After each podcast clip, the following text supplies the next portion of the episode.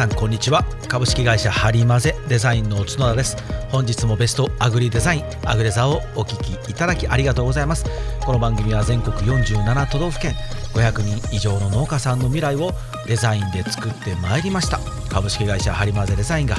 農家の皆様農業分野の皆様のデザインブランディングマーケティングの教科書として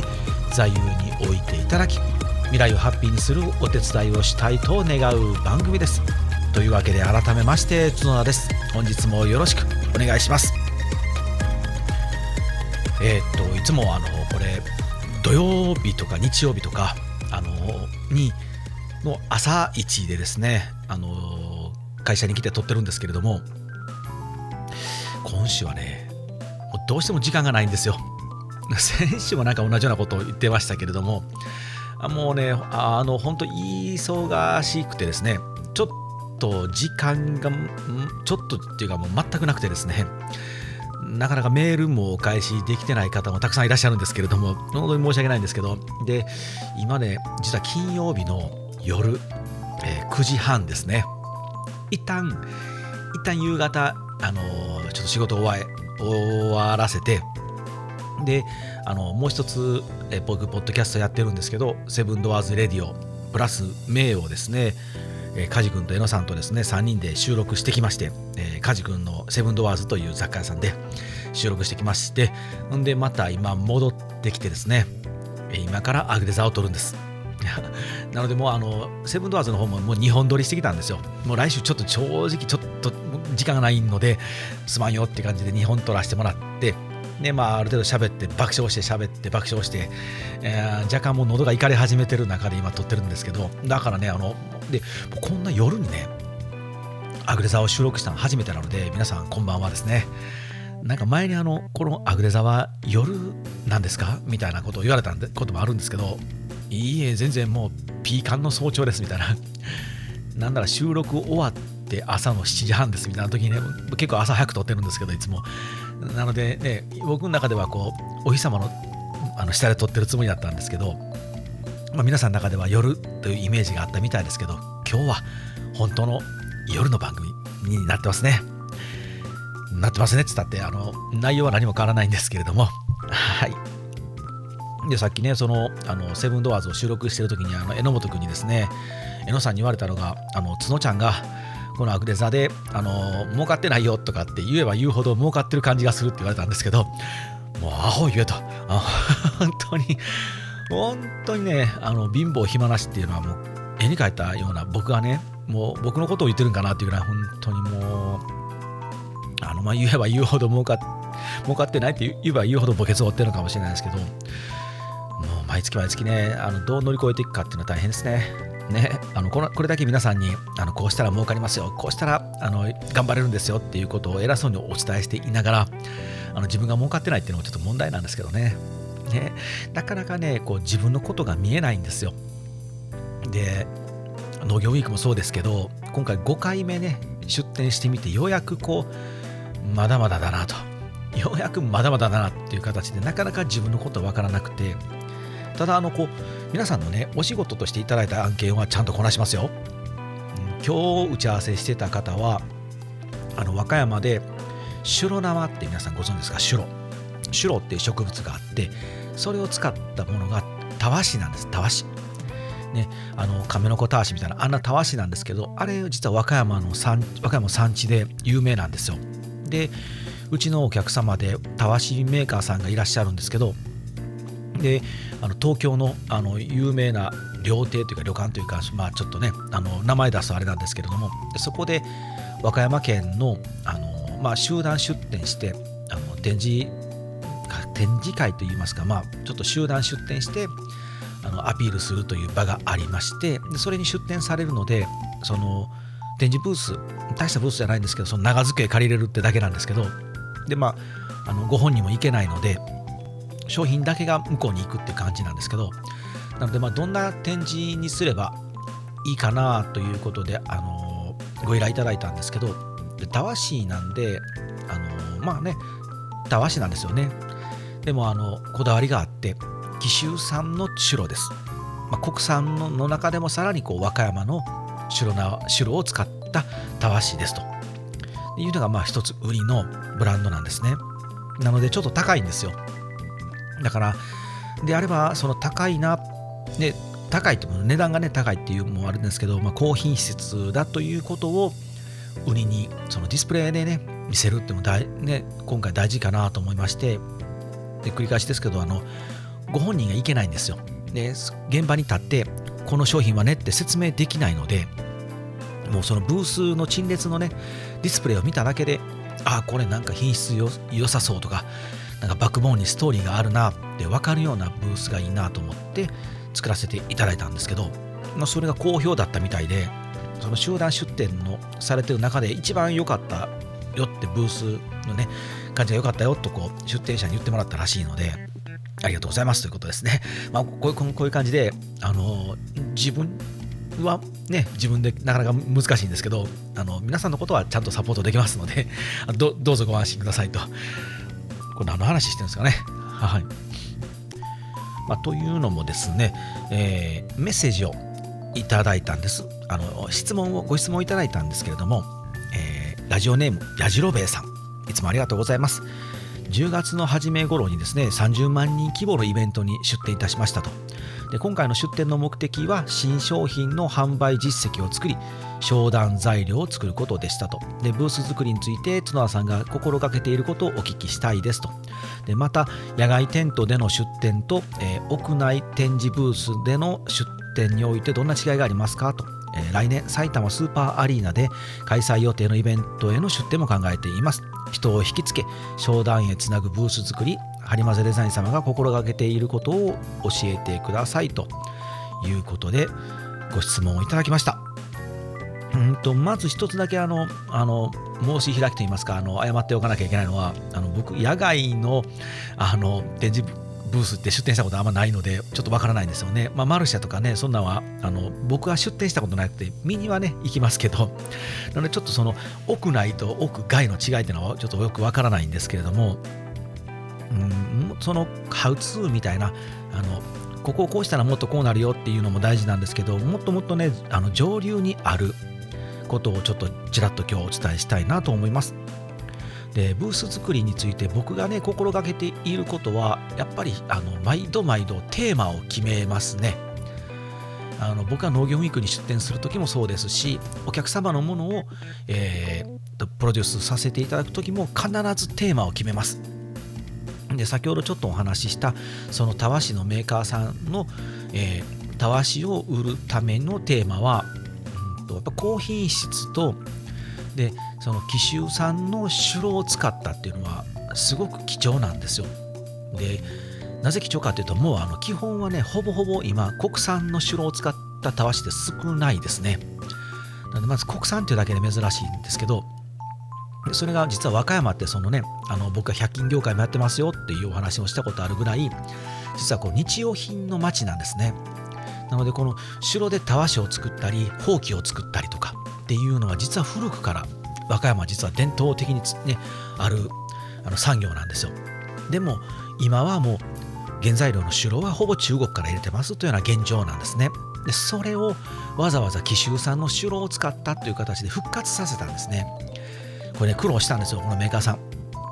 この紀州産の酒炉をねあの使うことにねなぜ苦労するかというとね若干そのやっぱりこう中国産とはねあの白の種類というか硬さとかいろんなものが違うんですよ。その繊維の厚みとか。なのであの和歌山の紀州産の白をこの繊維状にするための機械ってもう今ね現存していないんですよ。で作ってもないので正直手に入らなかったんですよ。でそれをねじゃあどうしたかというとその和歌山のあの山奥にあのかつてそういう城を繊維状にしていた場所が残ってると。でそこにね機械がね転がってたんですよ。でそれをね担ぎ出してきて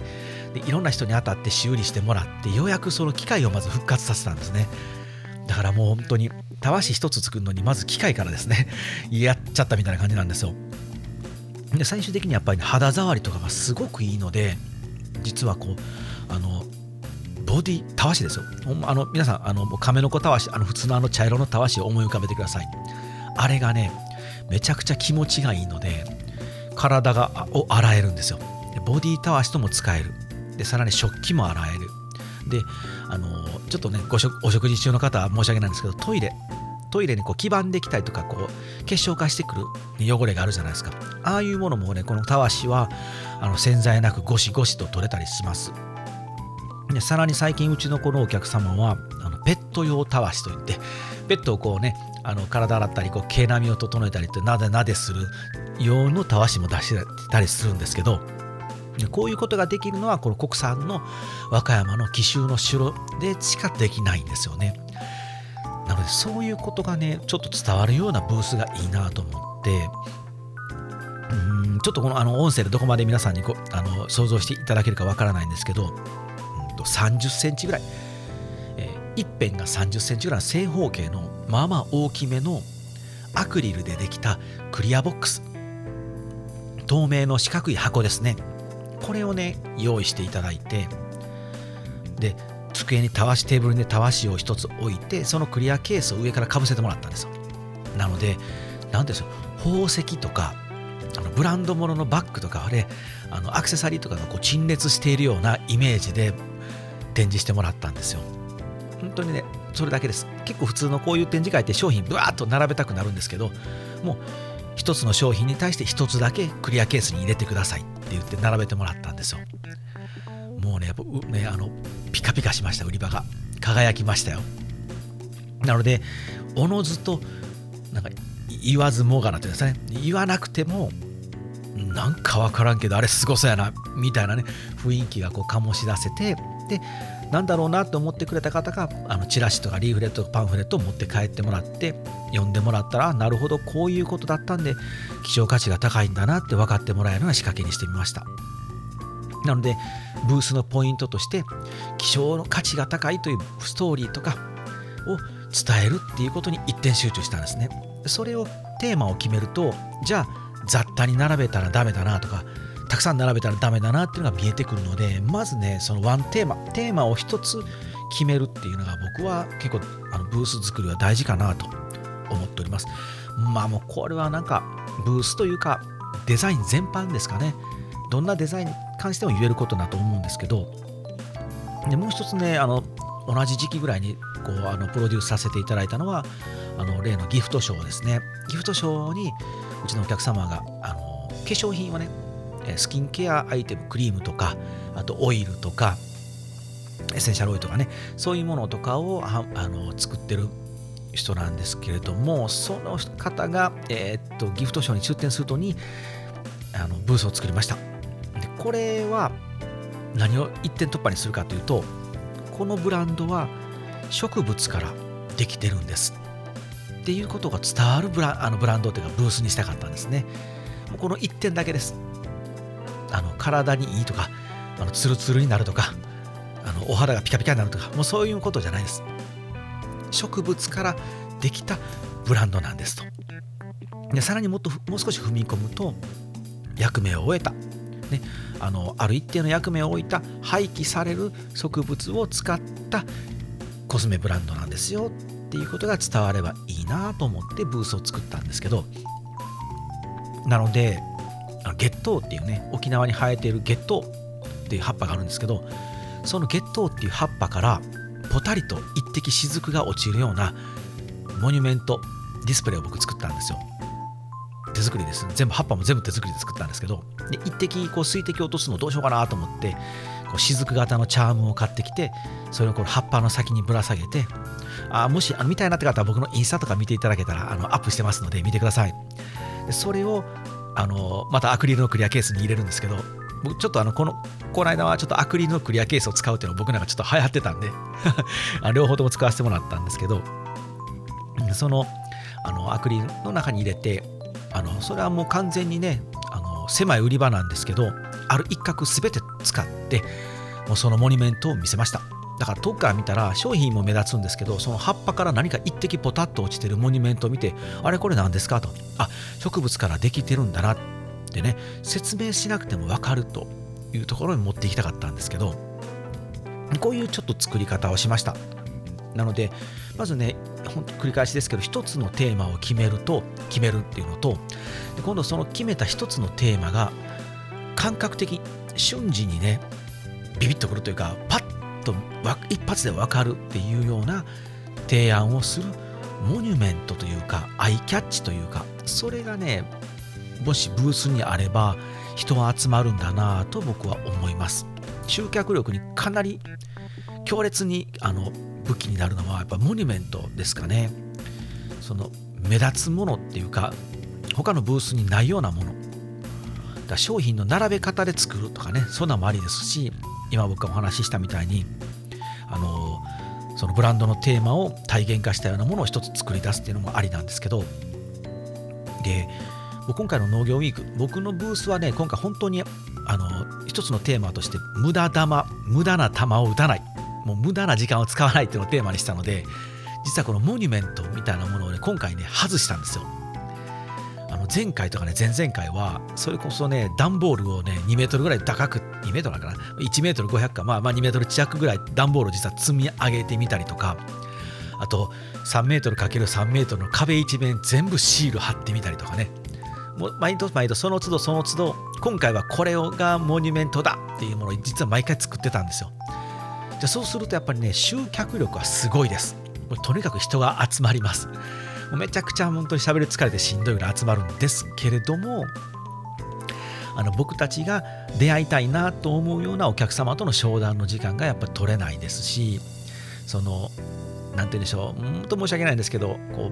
う僕が欲しいなっていう業界の人じゃない人が結構食いつくんですよね。例えばまあ段ボールを積み上げたモニュメントにしたらやっぱ段ボール屋さんとか箱屋さんがめちゃくちゃ名刺持ってきます。でうちでうちを使ってもらえませんか？うちを使ってもらえませんか？って言ってくれるんですけどいやもうちょっとまああの大丈夫ですって。なんなら僕らが逆にねお客様に会いたい。逆に会いたいお客様にお客様に逆に会いたいなと思って出店してるのにちょっとそこのな時間にあなたにこんな時間使えてないなみたいなことになるんですよ。でもその集客という意味では成功してますね。そのモニュメントをどう使うかですね。これ結構大事かなと思いました。なのでまあちょっとお答えになったかわからないですけど僕はまブース作りにこでついて心がけているのは一つはもうテーマをまず一つに絞ること。でさらにその絞ったテーマをモニュメント化することですね。これを商品並べる並べ方でもいいですしくどいようですけれども何かあの作り出してもらってもいいですし、うん、ブースの色とかでもいいですね。うちのハリマゼはいつもシアンのブルーなんですけどそういうもので色という形でモニュメント化するでもいいですしやってもらえたらと思いました。はい気がつけばですねもうかなり時間喋ってますね。今日はね本当はちょっと用意していたネタがあるんですけどこれはもう次回にしましょうか。はいじゃあですね今日は本編はこれぐらいにおしまいにしますまた皆さんもねこういう形であのこういうアドバイス欲しいんですよみたいなメッセージはあのどんどんあの送っていただけたらお答えさせていただきます。このあの収録であの紹介してほしくないよっていうようなご相談も全然大丈夫ですよ。あのガンガン送っていただいたら、あのポツポツそういう方いらっしゃいますので、ご相談に乗らせていただきますし、もちろんあのね、もちろんあのね、あのハリマゼのあのヒアリングプランを頼んでいただいたら僕はめちゃくちゃ嬉しいんですけど、僕はというかまあ会社はめちゃくちゃ嬉しいんですけど、そうじゃなくても全然このアグレザを使っていただけたら結構ですので、あのどんどん送ってください。というわけで久しぶりにアドレス紹介しましょうか。いつもね、言ってないので、info info at ハリマゼ .com info at ハリマゼ .com でも結構ですし、Twitter、Facebook、Instagram、これ、あの僕、角田誠本名でしておりますので、ぜひ、えー、フォローしていただいて DM を直接送っていただけたら、うん、あと、プロフィール写真はね、僕、自分の顔をちゃんと出してるので、あの、ね、あの角田ってどんな人なんだろうって思う方は見ていただけたら、あプロフィール写真でもな、あれ、ちょっともう、だいぶ前のやつなんでね、だいぶあの若いっちゃ若いですけど、はい。あのちょこちょこ僕、インスタに自分の顔出してますので、あ、あこんなやつなんて、あの、思いたくない方は見ないといいですけど、これどんな顔してんだろうみたいなね、ことをあの思われる方いらっしゃいましたら、ぜひ見てください。はい、お待ちしております。はい、ではおまけのコーナー行きましょうか。またあの、えー、シャープアグレザーでつぶやいていただいている方を拾ってみたいと思います。はい、えー、っと、いつもありがとうございます。マッシュさん、えー、シャープアグレザ、マーケティングの名言を角田さんがナイスボイスで、色付けしながら解説イノベーションとは技術革新ではなくて今ある技術の新しい組み合わせを生み出すことであると、前回109の内容でつぶやいていただいてます。ありがとうございます。ナイスボイスと言っていただけたら有頂天になりますよっていうのもね。はい。もう一度言うというね、えー、そして、えー、ツイッターのメッセージでですねいろいろいただいてる前回もちょっとごちょごしょご紹介ご紹介させていただいた、えー、茶娘さんですね。今回もメッセージありがとうございます。えー、と109回ではコメント、メッセージ取り上げていただいてありがとうございますといただきました。いや、こちらこそありがとうございます。えー、番組内で自分の名前が登場するのは気恥ずさ気恥ずかしさもありますが、嬉しいですねと書いていただいております。で、いろいろメッセージね、いただいたんですけど、ちょっと個人情報もありますので飛ばさせていただいて、で、ここはね、あの僕はすごくありがたい、ありがたいアドバイスといいますか、あの提案いただいたんで読ませていただきたいんですけども、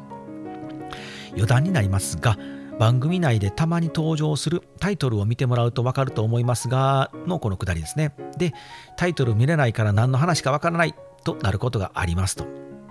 え、Spotify で連続再生しながら作業していると画面を見ることがないので、エピソードの切り替わりは分かってもタイトルは分からないんですと。私だけかもしれませんが、投資で再生している場合にはタイトルが見えていない人もいるかもしれないので、あの余計なお世話かおせっかいかとは思います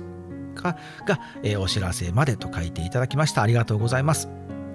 うん、そうですね。あの、僕、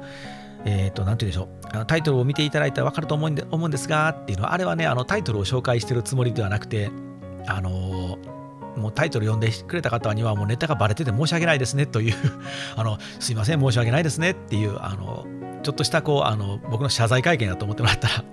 でもそのタイトルねその確かにこう流しっぱなしにされてる方は確かにタイトルがないのでタイトルコールみたいなのをねあの今後していきたいなと思いました。これはありがたいですね。うん、確かに今回はこのテーマですとか今回のタイトルはとかってご紹介されてるあのポッドキャストの人たちも多いので、うん、これはありだなと思ったので次回からさせていただきたいなと思いますあのメッセージありがとうございました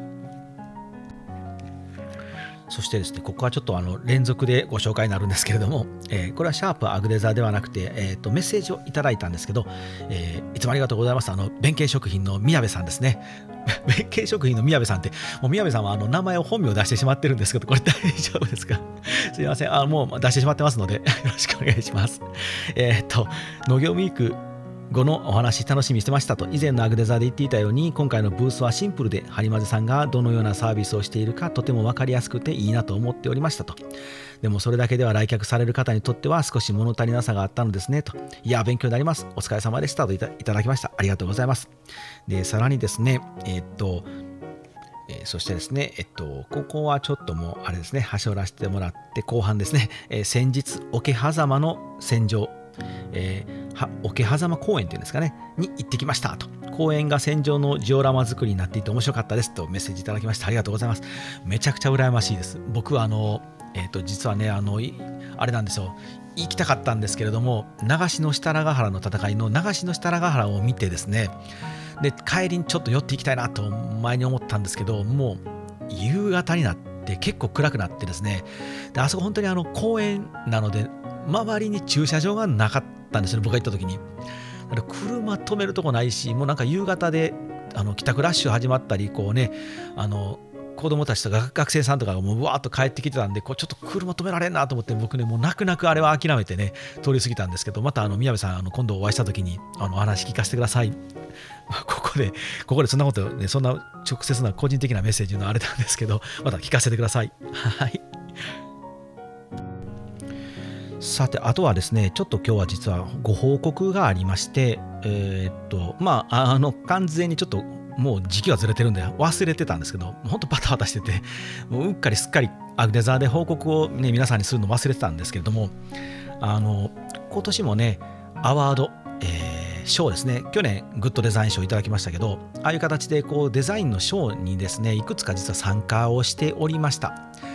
でもう正直本当今年はね出すものがなかったんで出ないつもりだったんですけど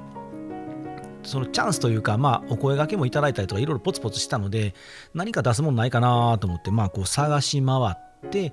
出したんですねなので、もう期限もギリギリで、やっぱり書類とかもちゃんと書けなかったので、あ今年はまあダメだなと思ってたんですけど、なのでまあ案の定、えー、全然ね、あの、実は今年は賞は取れなかったんですよ。えー、3つ出しました、3つ。まずは、あの、グッドデザイン賞ですね。で、あの、香港のデザインアワードと、えー、ペントアワードっていうのを出したんですね。で、このグッドデグッドデザイン賞はね、もう皆さんご存知だと思うんですけど、日本のね、一番有名なやつで、去年このアグデザが受賞しましたと。で、香港はアジアデザインアワードっていうのが香港主催でやってるんですけど、これはあのうちの、えー、と2018年にお化けのメラミンスポンジっていうので賞を取ったんですけど、で、ここは2つとも出したんですけど、まああの結果、ちょっとね、力不足で足らなくて、今年は取れなくて、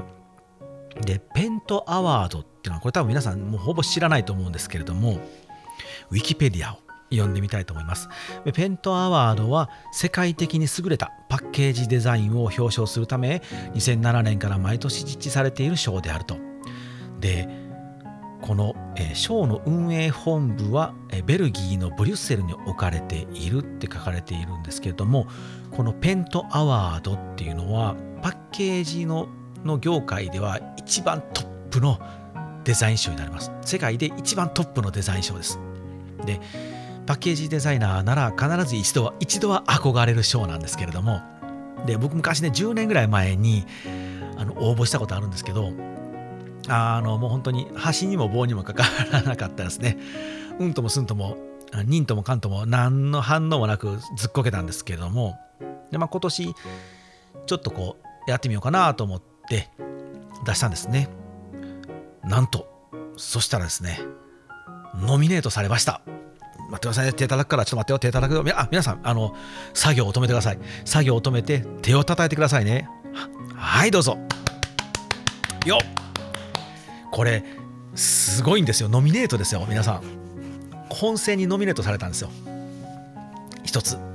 で、まあ、惜しくも実はそのメダルまでは届かなかったんですけどだからまああの言えば、えっ、とミシュラン選出とかそれぐらいですね。あとはオリンピックの本戦それこそオリンピックに出れたみたいなぐらいの気持ちだと思ってください。もう世界中のパッケージやってるやつらがうわーっと集まって大体全員落ちてで本戦にノミネートされたんですよもう一回もう一回拍手します？よ まああの知らない方は知らないですけどね、このペントアワードなんて。でも僕らのパッケージ業界からすると、ペントアワードみたいになるんですけど、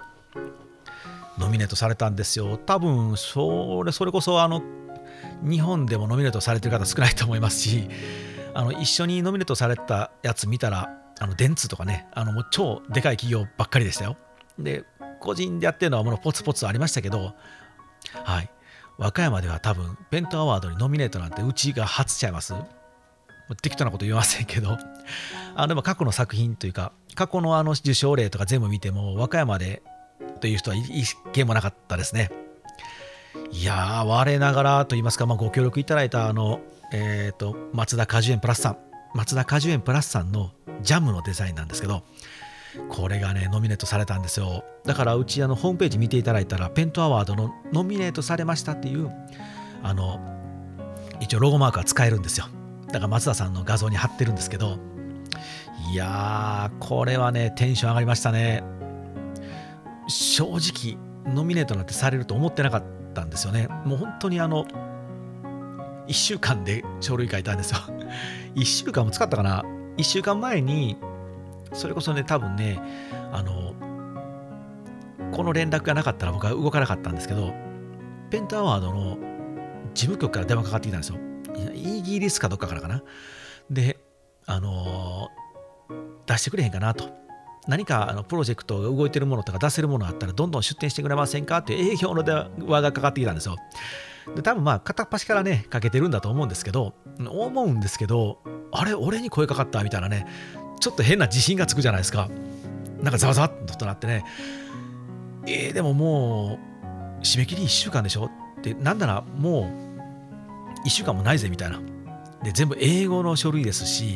で、それこそあの、写真も撮らないといけませんし、で、ペントアワードってやっぱり海外のね、アワードなので、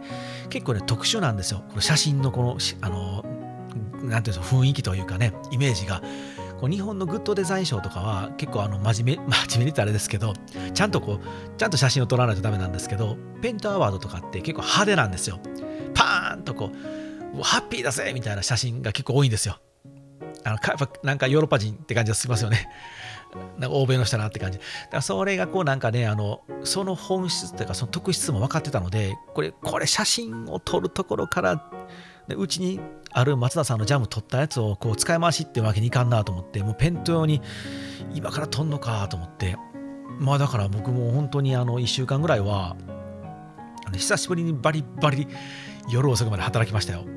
ね、お客様のね皆さんからご依頼いただいてるやつも飛ばすわけにいきませんしだもんでもう本当にまあやりましたけど、まあ、それでも正直ノミネートというかねそんなとこまで行くとも思ってませんでしたから、取れた時嬉しかったですね。で、まあね、ノミネートまで行ったらね、あの、一番ね、あの鈍い色でもいいので、あのね、ブロンズでもいいので、取れたらいいなと思ったんですけど、